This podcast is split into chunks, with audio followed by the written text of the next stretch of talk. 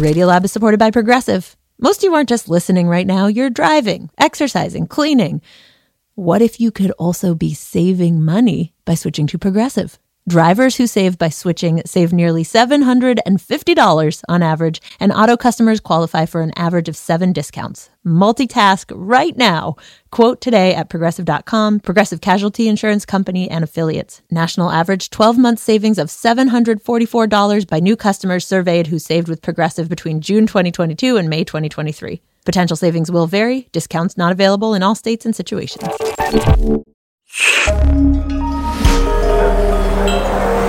Listener supported.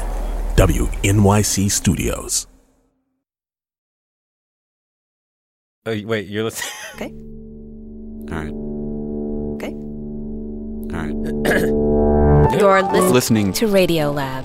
Lab. Radio Lab. From WNYC.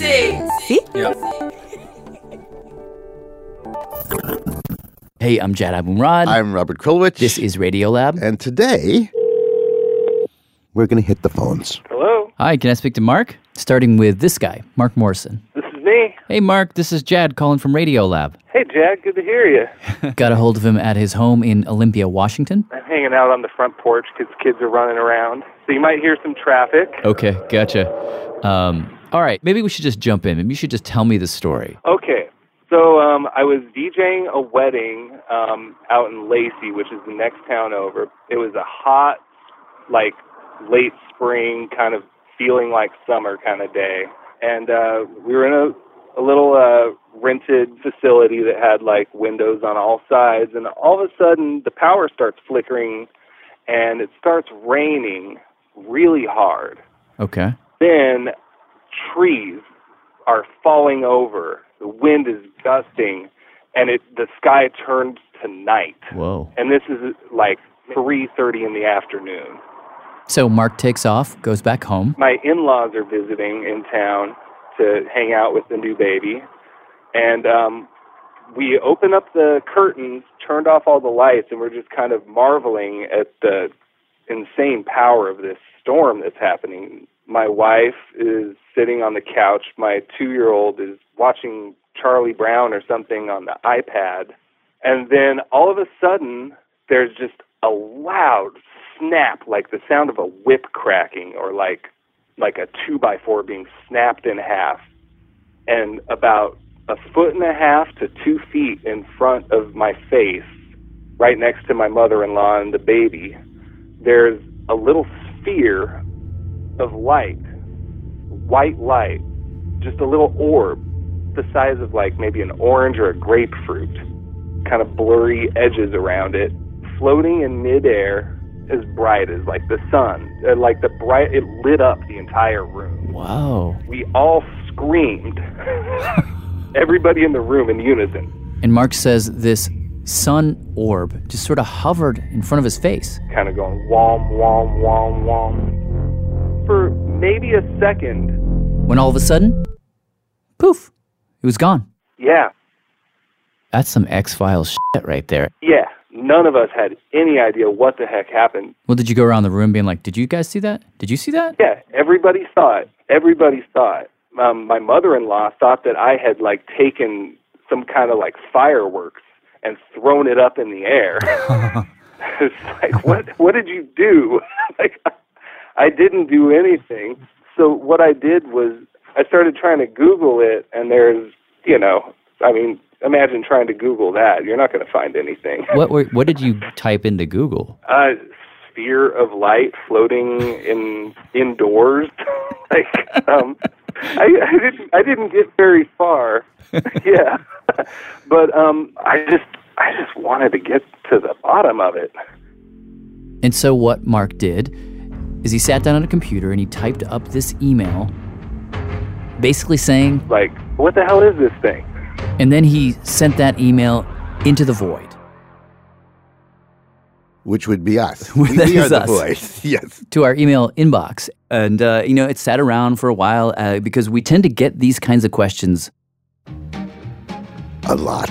Are there more stars in the universe or grains of sand on Earth? A lot, a lot. Is it cleaner beneath the sticker of the apple? Why do some birds walk and others hop? How do fish hear? Why are horses special? We get things like What's up with traffic jams? Random questions like Helium is a finite resource. Why are we wasting it on balloons? Out of poop questions. Why is different animals' poop shaped differently? Yeah, a lot of poop. What happens when you flush a toilet on the equator? And they just sort of pile up. We sort of put them in this bucket yeah. and then feel guilty about not answering them. And over the years. Well, they keep coming, so the bucket gets fuller and fuller and fuller. So finally today we decided okay, let's just dump the bucket out. It's a who, what, why, where, when, and how day. Planet Mars and Purple County. Holy mackerel, rascal, welcome day for you and me. And so we're going to try and answer some of these questions today. A bunch of us. Hello?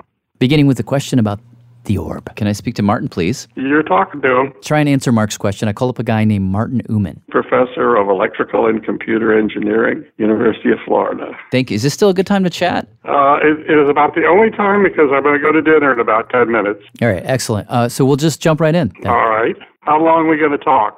Well, I, I'll take so I uh, told Martin the story thunderstorm boom, glowing orb poof, glowing orb gone. Yeah.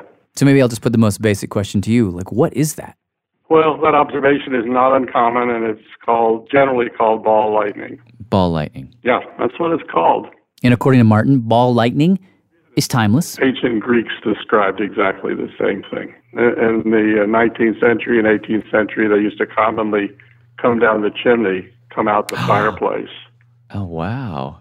But now, says Martin, we are living in an electronic world, and so these balls of lightning sometimes come out of a wall socket sometimes out of a telephone. Huh. They happen in airplanes. They happen in submarines. Whoa! They, they, that actually that's been reported. Yeah, lightning strikes outside an airplane, and a ball comes through the windshield and floats down the whole plane. What? If I'm in that plane, I'm thinking you're going to hope you have your diaper on, right?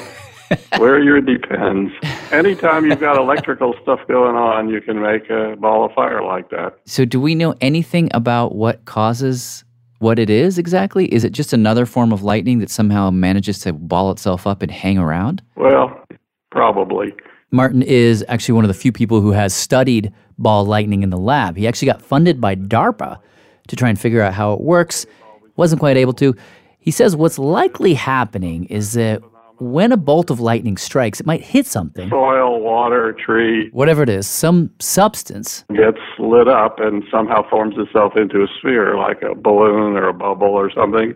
Like if you imagine, lightning hits some dust, shocks the dust, changes its chemistry so that it forms some kind of spherical scaffolding, and then the lightning sticks to the scaffolding or something? Maybe that's what's happening, but you can't prove it. I mean, there's some theory which indicates that that might happen, but if you go in the laboratory and you try to make it, you can't make it, so you can't prove it.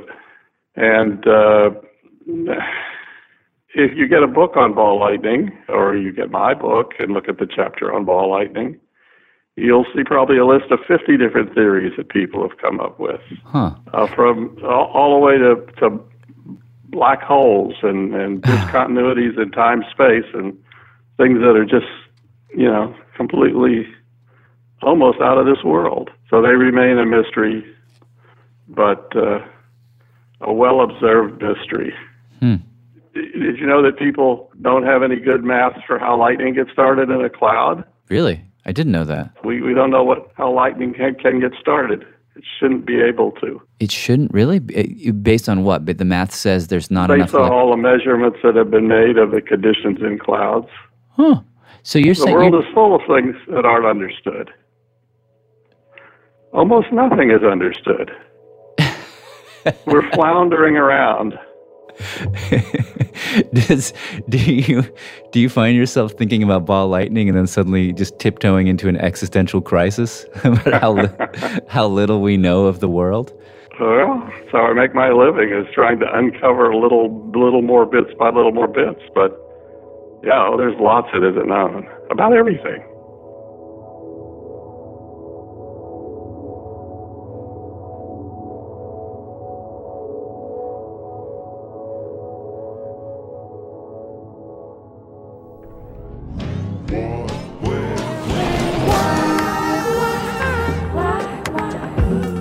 Why, why, why,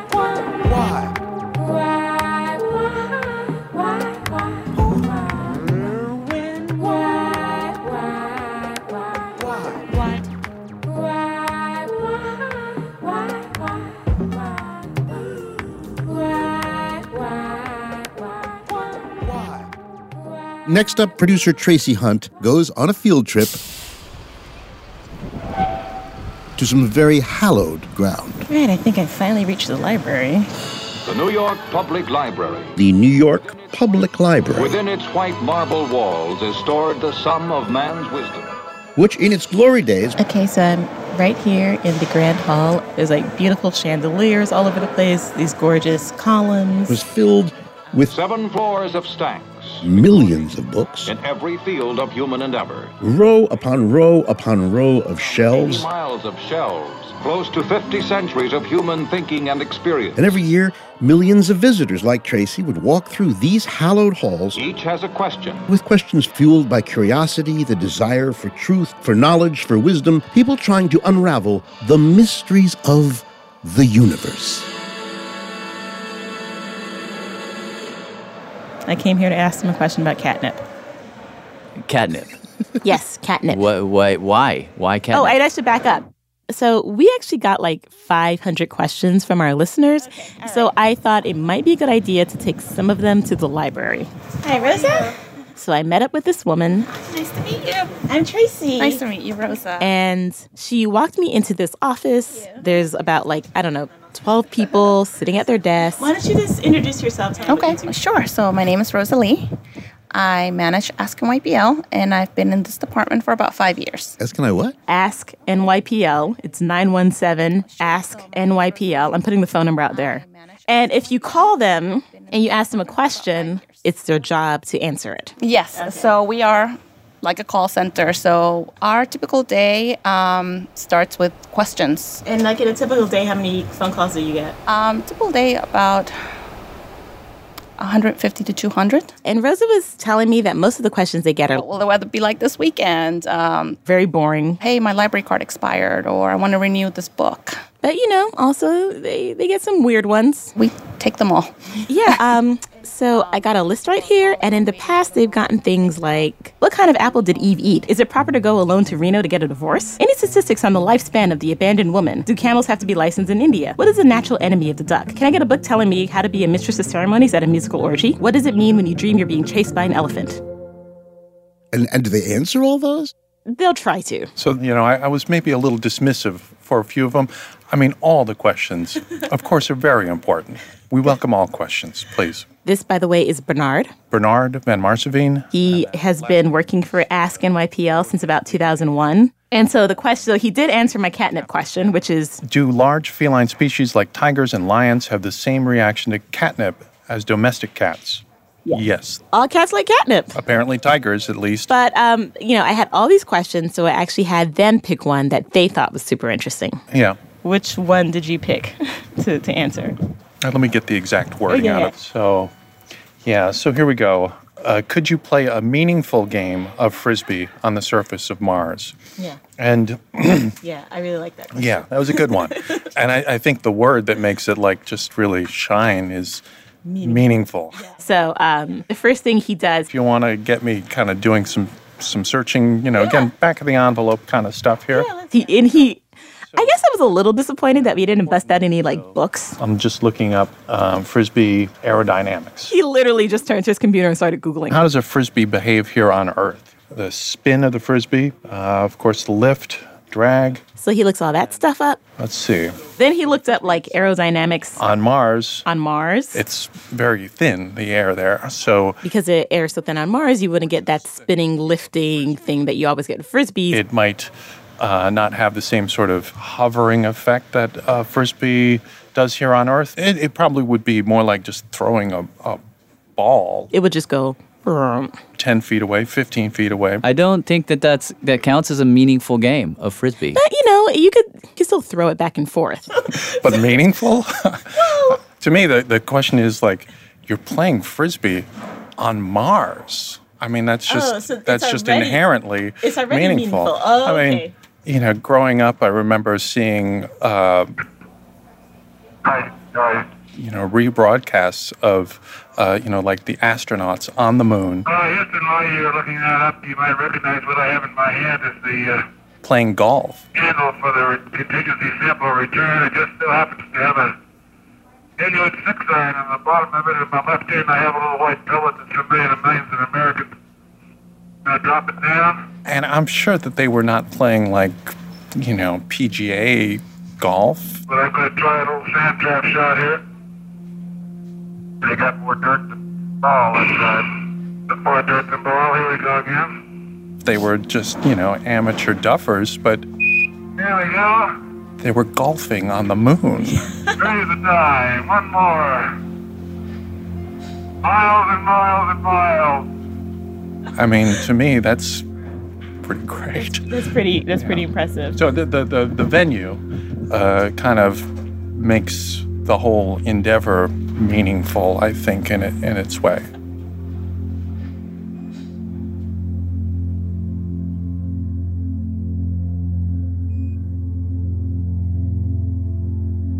Thanks to producer Oh Tracy. wait, I, I actually did ask them my dragon's question. Oh, oh. Well, then, next up Tracy Hunt and Dragons. Hi, this is Christina. Hi, this is Tracy. Hi, this is Tracy. Oh, hey, hey. Oh, you call me back. This question is from Christina Hardquist. I'm a native of Novato, out in Northern California. Um, and I was born and raised here, so yeah, love this place. And you, and what was your question to us, if you remember what it was roughly? Yeah, so I came across this article about these creatures called ohms that I guess were being, you know, washed out of these caves in Eastern Europe. What are they called? Ohms, O L M. These sort of like blind cave dwelling amphibians. They're totally white, their skin is translucent, very like otherworldly. And the article touched on the idea that, you know, folklore thought that these little creatures were actually like dragon babies being pushed out of of these caves where where these huge dragons live. So I started digging into it a little bit and of course you can only find so much on the internet, but there was this idea of dragons being a sort of like a universal myth across, you know, different disparate cultures. And Christina started to wonder why it seemed that so many cultures all over the world all have myths about dragons. What is it about like humans that cause them to believe in these like huge, scary, fire breathing animals? Is that true that cultures Yeah. all over the world have dragons? Well, sort of. You have the Northern European dragon that we're all familiar with. Uh-huh. Then there's the uh, Chinese dragon, which is a little different. It doesn't have wings, doesn't breathe fire. Then there's um, other dragon looking sort of things, the Nana Bolele. The Nana Bolele. Among the Basotho people in Southern Africa. There's the Amaru associated with the Incan Empire. Yeah, I think there's no doubt that we have fabulous, awesome creatures like dragons uh, in almost every culture in the world. Um, so, this is Adrian Mayer. I'm a research scholar in the classics department at Stanford. And I'm in, most interested in is what sorts of things found in nature might have led pre-scientific people to believe that dragons or monsters or other fantastic creatures really existed, at least in the past or even maybe in the present. Adrian actually wrote a book called The First Fossil Hunters that lays out this theory that a lot of these stories were actually based on uh, people finding old, you know, fossils and bones. Fossil bones or, or teeth or claws or footprints embedded in stone. So they'd see a, a set of old bones that they couldn't explain with any modern creatures. So the creature they go to is this dragon shaped thing. Yes, but I do want to point out though that we can never know for certain which comes first: the observations of mysterious traces of of unknown animals or the stories of dragons. We don't know which comes first. She says it could be that the story about the dragon was already there, and then when they found some bones, they just sort of applied those bones to the dragon myth. Well, if if the dragon came before the bones, where did it come from? Well, there's another theory. Some scholars have said they're like monsters of the id. They arise from ancient memories of very real predators that were faced by our ancestors. Basically, dragons are composites of the, these creatures that used to eat us and, and hunt us and kill us, like crocodiles, saber-toothed tigers and lions, cave bears, gigantic serpents, snakes, pythons, condors, giant raptors. So you can take like the scaly skin of the crocodile, the claws of the saber-toothed tiger and its saber teeth, the wings of these raptors, put them all together. So this is all the old terrors rolled into one, like boom, together. Yeah. They tap into all those fears that are ready are already inside of us. In theory. I'm gonna go for that one. Hmm. Yeah, I like that. That works. That that feels like an answer. Well, you know, like uh, like they're very powerful. I mean, they could be very scary. They could be very destructive. But what's kind of magical in, in Game of Thrones is that the intimate scenes also melt your heart and bring you closer to these creatures that should be, you know, burning your face off. Okay, so I, I I should admit that I actually just used this whole dragon thing to talk to this lady at Game from Game of Thrones. You, you this whole thing was just Her name is Paula Fairfield, and she makes all the dragon noises for Game of Thrones. Oh, she makes the dragons? Right. Well, what did you ask her? I guess is what the question. What did you want to know? Well, I wanted to know. I like. I wanted to know like how does she make these sounds? And it was really interesting because you know we're talking a little bit about uh com- you know how dragons are composite creatures, Mhm. and she basically uses composites to make these noises. Oh yeah, yeah, uh, yeah, uh, uh, absolutely. She takes noises from birds, reachy, shrieky bird sounds, insects. different kinds of reptilian recordings and stuff. And Is it always the scary animals? Well, it depends on on what dragon that she, you know, which of the dragons that she's trying to actually um, create a performance for. I have sounds I might choose simply by certain personality traits that I might want to push forward. Um, so in the case of Drogon, So um, on the show, there's Daenerys, who's this dragon queen, and she has three dragons, and one of them is named Drogon. and she named that dragon after Cal Drogo, her, her hot late Right. husband. Um, so Drogon is like her lover. We have to go home. He kind of has like a very affectionate, s- um, sensual relationship with her. He's whistling at her all the time. He's looking at her butt and going, "Ooh, baby." Oh, sweet thing. Does it hurt? And so, in order to kind of push forward this sort of like dragon sexual tension, I guess, she uses the sounds of Two giant tortoises, you know, mating. Oh, Giant tortoises. What does Wow. that sound like? Well, um, uh, you know, I'm, I'll just play it.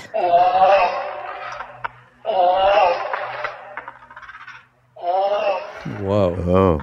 So the groan of the male actually became, with some work and and ch- you know adjustments and stuff, became um, the source, the basis for Drogon's purr with her. Mm-hmm. With Daenerys. How far did you carry me?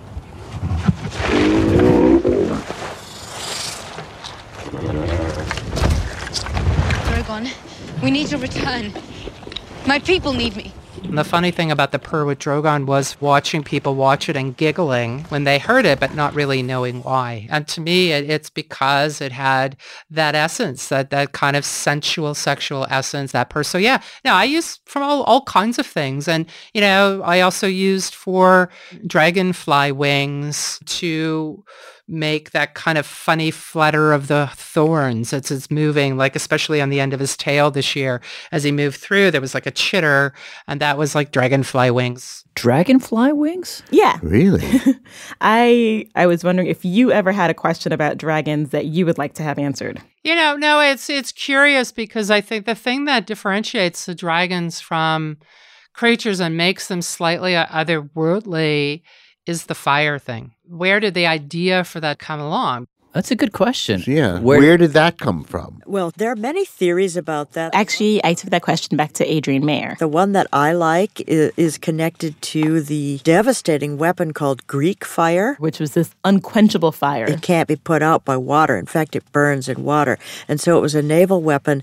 And I believe that scholars have found that some of the nozzles for blasting Greek fire were shaped like dragons, so that the boat looked like it had a a dragon on board breathing fire at the enemy ships. Oh, that's so cool. And just stories of they had dragons that breathe fire uh, would make it back to uh, to Northern Europe. That's the best theory I've heard.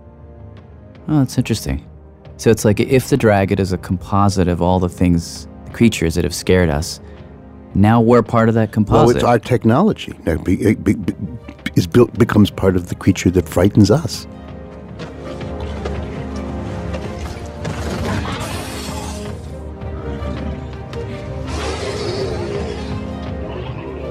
Thanks, Tracy. You're welcome.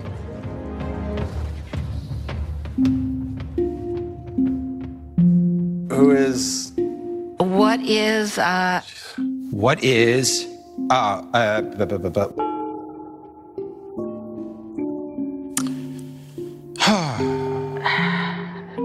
Who is. Uh. Uh, Anything coming to mind? what is uh? Oh. Um. Say something. Hurry! It's a fedora. Should have known that. You should have known that. All right, we're going to take a break. This is Marnie Campbell from the beautiful banks of Lake Washington in Seattle, Washington. Radiolab is supported in part by the Alfred P. Sloan Foundation, enhancing public understanding of science and technology in the modern world. More information about Sloan at www.sloan.org. Radiolab is supported by Babbel. Sometimes self-improvement can feel like a pretty overwhelming journey. So what if this year you just got a tiny bit better every day? When you're learning a new language with Babbel, that's exactly what you're doing. Babbel is a science-backed language learning app with quick 10-minute lessons that have been handcrafted by over 200 language experts to help you start speaking a new language in as little as 3 weeks. You can learn everything you need to have real world conversations, café s'il vous plaît, from vocabulary words to culture and more. And if Babbel can help you start speaking a new language in just three weeks, imagine what you could do in a few months or a full year. Here is a special limited time deal for Radiolab listeners. Right now, get up to 60% off your Babbel subscription, but only for our listeners at babbel.com slash Radiolab. Get up to 60% off at babbel.com slash Radiolab, spelled B-A-B-B-E-L E dot com slash Radiolab. Rules and restrictions may apply. Radiolab is supported by Cozy Earth. When you think about summer comfort, words like breezy or soft maybe come to mind. With Cozy Earth's luxurious bedding and loungewear, you'll get the comfort of home wherever you roam, allowing you to elevate your summer getaway no matter where or even if you're getting away. Cozy Earth bedding is temperature regulating and made from top notch materials, including viscose from bamboo that can turn any living or sleeping space into a sanctuary of luxury and comfort. Their loungewear and pajamas offer you their signature level of comfort while maintaining an elegant fit so you can look cute and be comfy even if you're taking a long flight or car trip. Cozy Earth provided an exclusive offer for Radiolab listeners. Get 35% off site wide when you use the code Radiolab at www.cozyearth.com. That's 35% off at cozyearth.com. Code Radiolab. Discover your next destination for ultimate comfort at Cozy Earth. Jad. Robert. Radiolab. And we are back. With more questions. Next one comes from producer Rachel Cusick. So this question comes from Liam Hamburger from Denver, Colorado. I was browsing memes on my Instagram feed, and there was this meme where the picture was of a husband and a wife trying to go to sleep. Uh, the wife was looking away, and she was like looking irritated. Uh, and then the husband was looking like just kind of confused on the opposite side of the bed. And the caption was her, he's probably thinking of other girls, and then him, I wonder if I've ever bought milk from the same cow twice. What'd he say? I wonder what.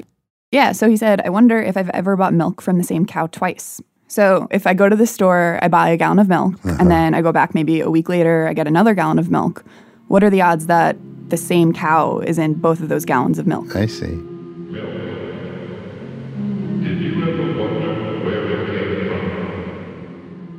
I would say the answer is almost certainly yes, 100%. That's Art Benjamin. He's a math professor. At Harvey Mudd College in Claremont, California, and I'm also a mathemagician. And how is he so sure that it's 100%? Well, according to Art Benjamin, it all comes down to uh, Probability, statistics, and dare I say, calculus. so take a farm like Dale's here. here we go. My name is Dale Mattoon, Pine Hollow Dairy. Dale has about a thousand cows. And 20 at a time, these cows walk into a milking parlor. They line up, it looks like a wishbone, All day and all night long. and they get hooked up with these black rubber hoses. The air you're hearing every once in a while is the guy putting a machine on a cow. When he hits the button, it turns on the vacuum, and then he Pumps the milk out of their udders into this big hose along the bottom of the floor, running through the hose down into this line. and it's meeting up with all the milk from all the other cows. And then it goes from that room into another room where it gets cooled down. This is the milk out. Put your hand on this pipe. Oh my gosh, it's cold. There's condensation on it. Very cool. Once it's cooled down, it goes into this rocket ship looking thing outside called a milk silo, where all the milk from Dale's farm is just hanging out together. The silo gets filled up and up and up and up until it's full. We're sending out over 8,000 gallons of milk a day on a tractor trailer. This truck comes along, picks up that milk, and it stops at another farm and another farm and another farm until that truck is full. Right full. Goes to the processing plant. And once you're at the processing plant, all that milk is just mixed around even more with milk from all the cows in the region. And On a second look, I still have my my back of the envelope that had the calculation here. here is where the math comes in. There are about 90,000 drops of milk in a gallon, and uh, oh, I don't know, 100,000 cows who are contributing to a particular processing plant. When you run the odds of a drop of milk from any one cow getting into any particular gallon, That's probably the case. Every gallon of milk contains most of those cows contributing. and here's the thing in one drop of milk, you could probably have a bunch of different milk molecules from a bunch of different cows. And so one glass of milk might have, you know, thousands, maybe hundreds of thousands of different cow molecules in my glass of milk. Wow. That's Um, crazy. Oh my gosh. so, going back to Liam's original question, uh, Art's argument is that when you're drinking a glass of milk, there's like so many different bits of milk from so many different cows. Then it's probably the case that after just two glasses of milk, you're, you're almost certain to have um, a cow that was represented in both of them. So, you're bound to run into at least a little bit of one of those 100,000 cows again. The, the point being that every glass of milk has, you know, has thousands and thousands of different cows um, contributing to it. a little bit of 10,000 cows in every glass. In Wow. every glass of milk. I love that. I don't know that I do. No, it's great. It's like you're No, enjoying the collective efforts of this entire species almost. No, no, I think it should be the product of one or two cows whom you can picture in your head and maybe pat on the nose. Thank you, you could say. Yeah, I don't know. I'm with both of you. I feel like it weirds me out, but I also think it's kind of cool at the same time. Well, you, you know, it's, uh, but, but come to think of it, what happens if you drink a glass of milk in New York, get on a plane, fly to Atlanta, then have another glass of milk? Are you getting the same 10,000 in each glass or are they different 10,000s? Yeah, so I tried calling around a little bit to answer that question, and it seems like no one really wants to pay to ship milk that far. And so basically, a different processing plant might mean a whole different group of cows. Uh, Oh. Yeah. if you really want to figure out exactly which plant your milk is coming from, you can go to whereismymilkfrom.com. Really? Yeah. Uh, and you input the little code on the top of your carton and see how often that number comes up again. Each processing plant has its own code. Coming into so many stores. Thank you, Rachel. Thank you. Uh, and just a big thanks to dairy farmer Dale Mattoon over at Pine Hollow Dairy. Are you a big milk drinker? Oh, yeah. How often do you drink milk? Oh, well, I have it on my cereal in the morning, and I have a glass or two for lunch and a glass or two for dinner, probably two glasses each each meal. If I don't drink milk, I don't feel good. Like if I go away on vacation, and a lot of times you go to The cow gives milk. Cartons and cartons of milk.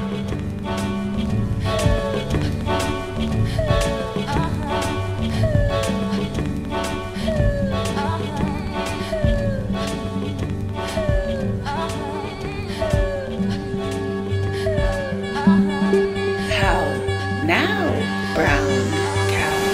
How now, brown cow? How now? Brown cow. How now, brown cow?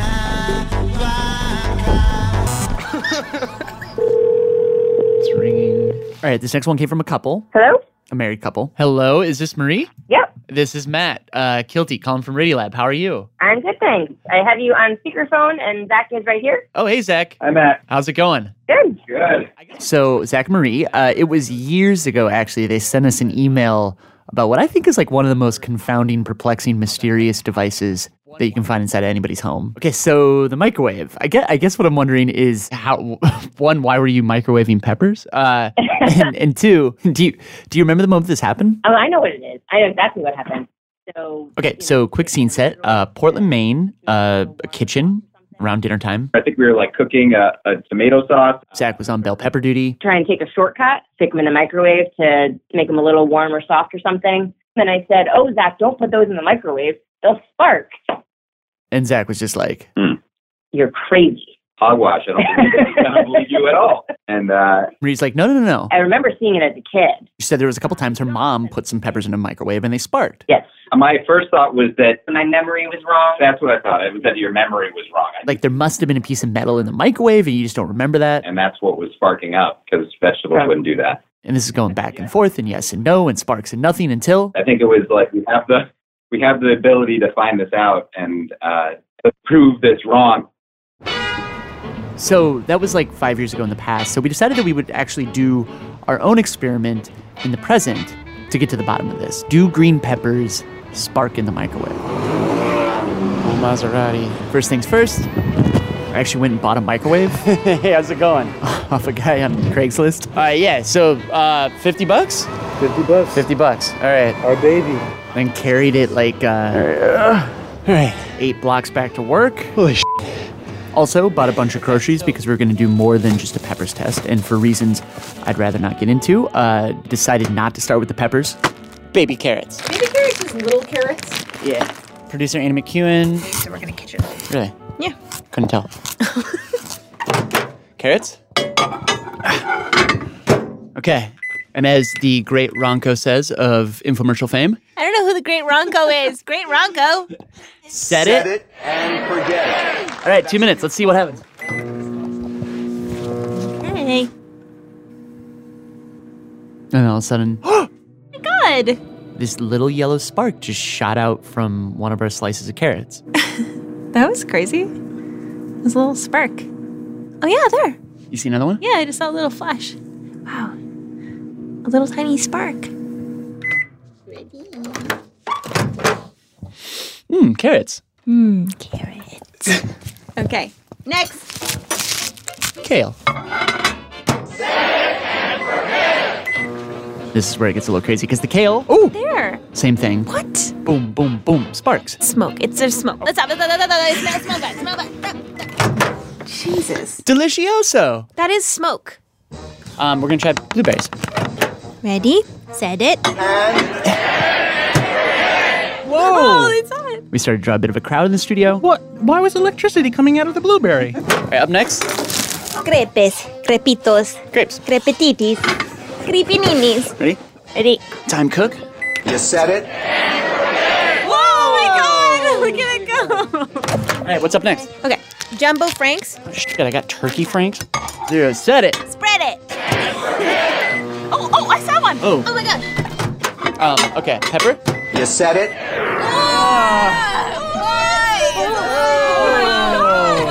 Okay, both red and green bell peppers. Green was crazy. Hey, Pepper. We also threw in diced up tomatoes, uh, pears, decorative gourd, Are we gonna get fired for this? and also Oh!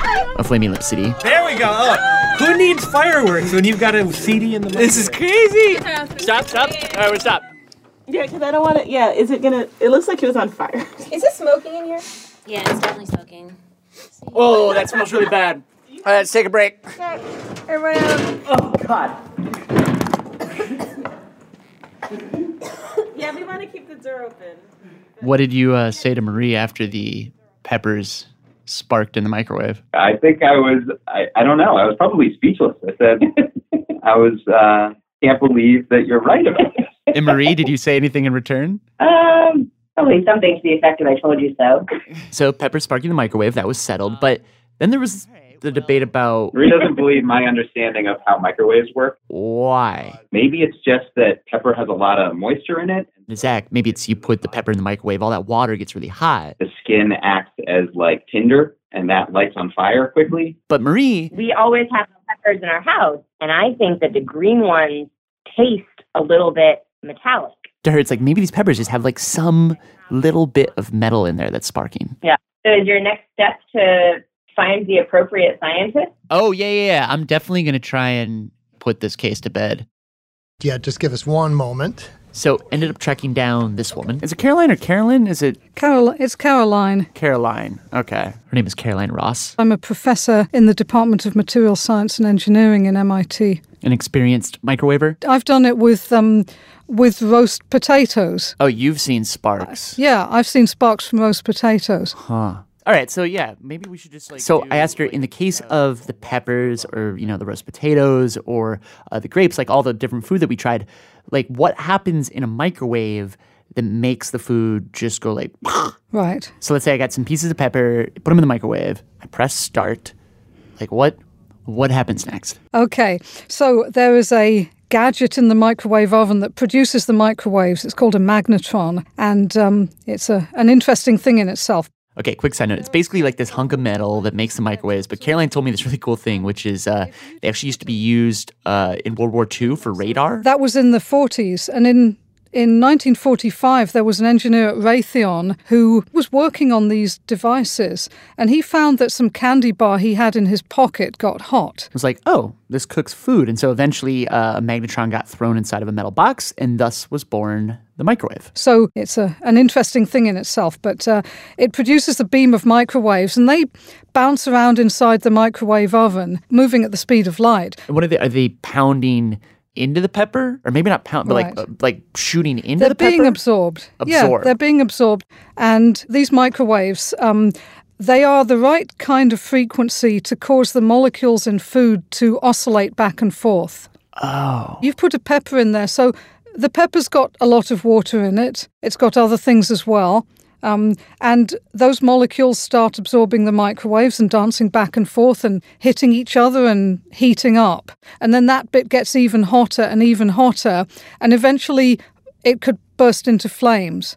But that is not what we're seeing with our pepper or any of the food in the microwave. It's not. No, because uh, as Caroline explained to me, a flame is very different uh, than a spark. So, one thing to keep in mind is that um, the pepper is fairly conductive. It's got all this water in it. We know that water can conduct electricity, Mm-hmm. Mhm. and the water isn't pure. It has a lot of salts dissolved in it, minerals, things Ah, Oh, like that. okay. In that sense, it's a little bit like a piece of metal. Metal, as we know, absorbs microwave energy rather well. As we all know. Yes. so, Okay, so, let's say you get these pieces of pepper in a microwave and they're, you know, Dancing, dancing, dancing, dancing, dancing. heating up. Now, the thing is, the microwave, like the wave itself, It has an electric field which oscillates back and forth at rather a high frequency. So when these microwaves shoot into these pieces of pepper, what happens is this electricity starts swishing back and forth through the bits of pepper. So there's a current flowing. And as more microwaves are absorbed in these bits of pepper, You can get quite big currents. currents so big that they start to create this electric field around the food. And that electric field builds up and up and up, and eventually it's big enough to cause the air to glow around the food. Because now there's actually electricity coursing through the air. Like a fluorescent light bulb, And Caroline says at this point you can start to see these glowing balls of gas floating it's actually the air turning into plasma. Now, back in the center of the microwave are are little bits of pepper where there's still this electrical current swishing back and forth through those bits of pepper. And if you have sharp corners, like the actual corner of a pepper, or even on the skin, like these tiny microscopic little points, the electricity in the pepper, the electricity in the air, can get concentrated at those sharp corners like a lightning rod. and at those corners, the electricity will just build and build and build until You get a mini lightning bolt.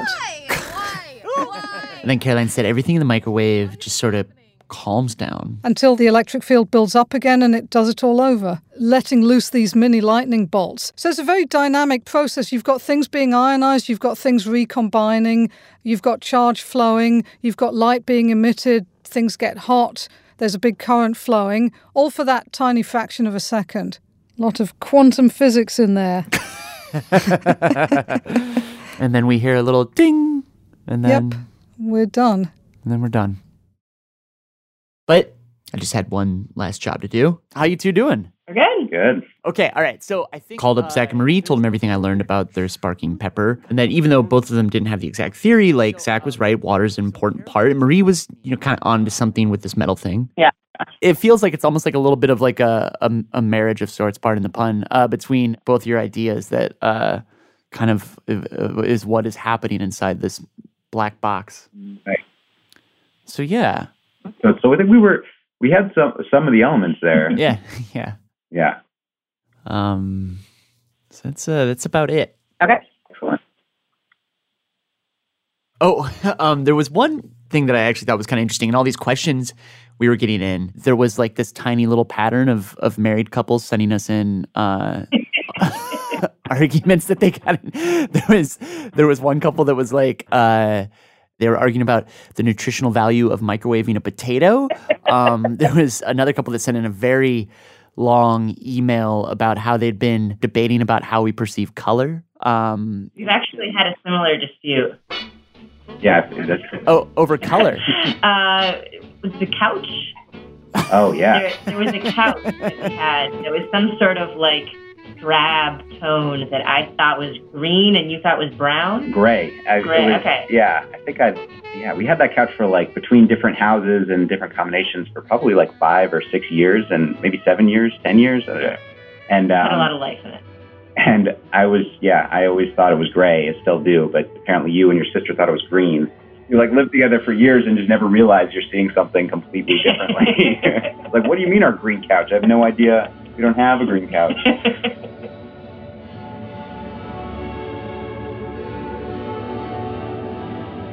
Producer Matt Kilty.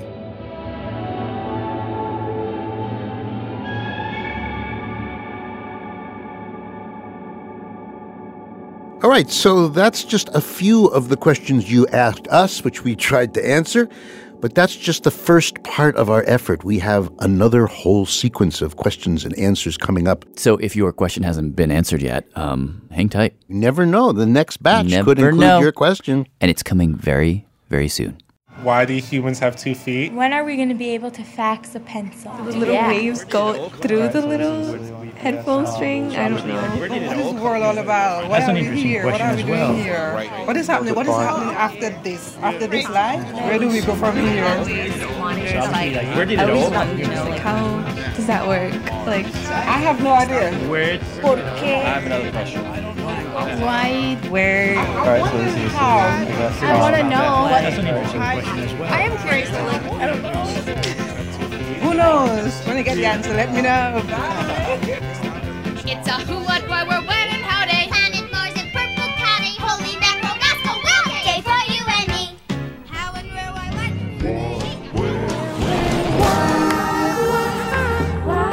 To hear the message again, press 2. Start of message. Hi, this is Marie Mueller calling from Portland, Maine, with uh, Nora Mueller and Calvin Mueller in the background. Radio Lab was created by Jad Abumrad and is produced by Soren Wheeler. Dylan Keefe is our director of sound design. Marissa Matasar Padilla is our managing director. Our staff includes Simon Adler, Becca Bressler, Rachel Cusick, David Gebel, Ethel Hapti, Tracy Hunt, Matt Kilty, Robert Krolwich, Annie McEwen, Latif Nasser, Melissa O'Donnell, Arian Wack, Pat Walters, and Molly Webster, with help from Amanda Aronchik, Sima Oliai, David Fox, Nigar Fatali, Phoebe Wang, and Katie Ferguson. Our fact checker is Michelle Harris. Thanks, Radiolab. End of message.